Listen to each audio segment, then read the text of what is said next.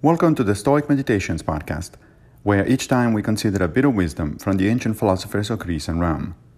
I am Massimo Pigliucci, a professor of philosophy at the City College of New York, and I will guide you through this reading. In episode 430, season 3, we reflect on Seneca in letters 123 3. To have whatsoever they wish is not in people's power.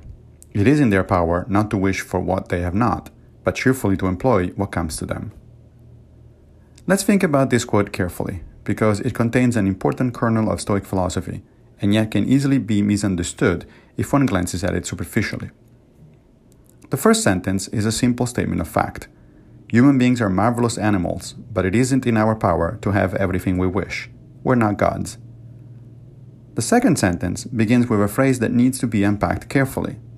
It is in our power not to wish what we don't have. First of all, is this actually the case? Can we control our wishes? If by wishes we mean our automatic urges, then no, clearly we do not control those.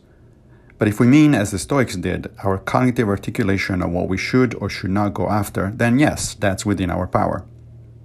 Second, and here comes the possible misunderstanding. Are the Stoics then saying that we should simply take things as they come, not fight against injustice, not rebel when we see things done wrong? No, they're not saying that at all, as should be clear from the second part of that sentence cheerfully to employ what comes to them.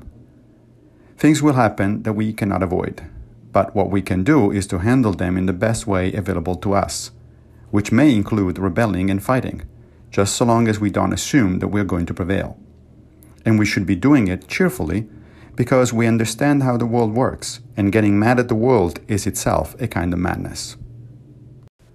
Thank you for joining me for another Stoic meditation. I will return with a new episode very soon, if Fortuna allows, of course.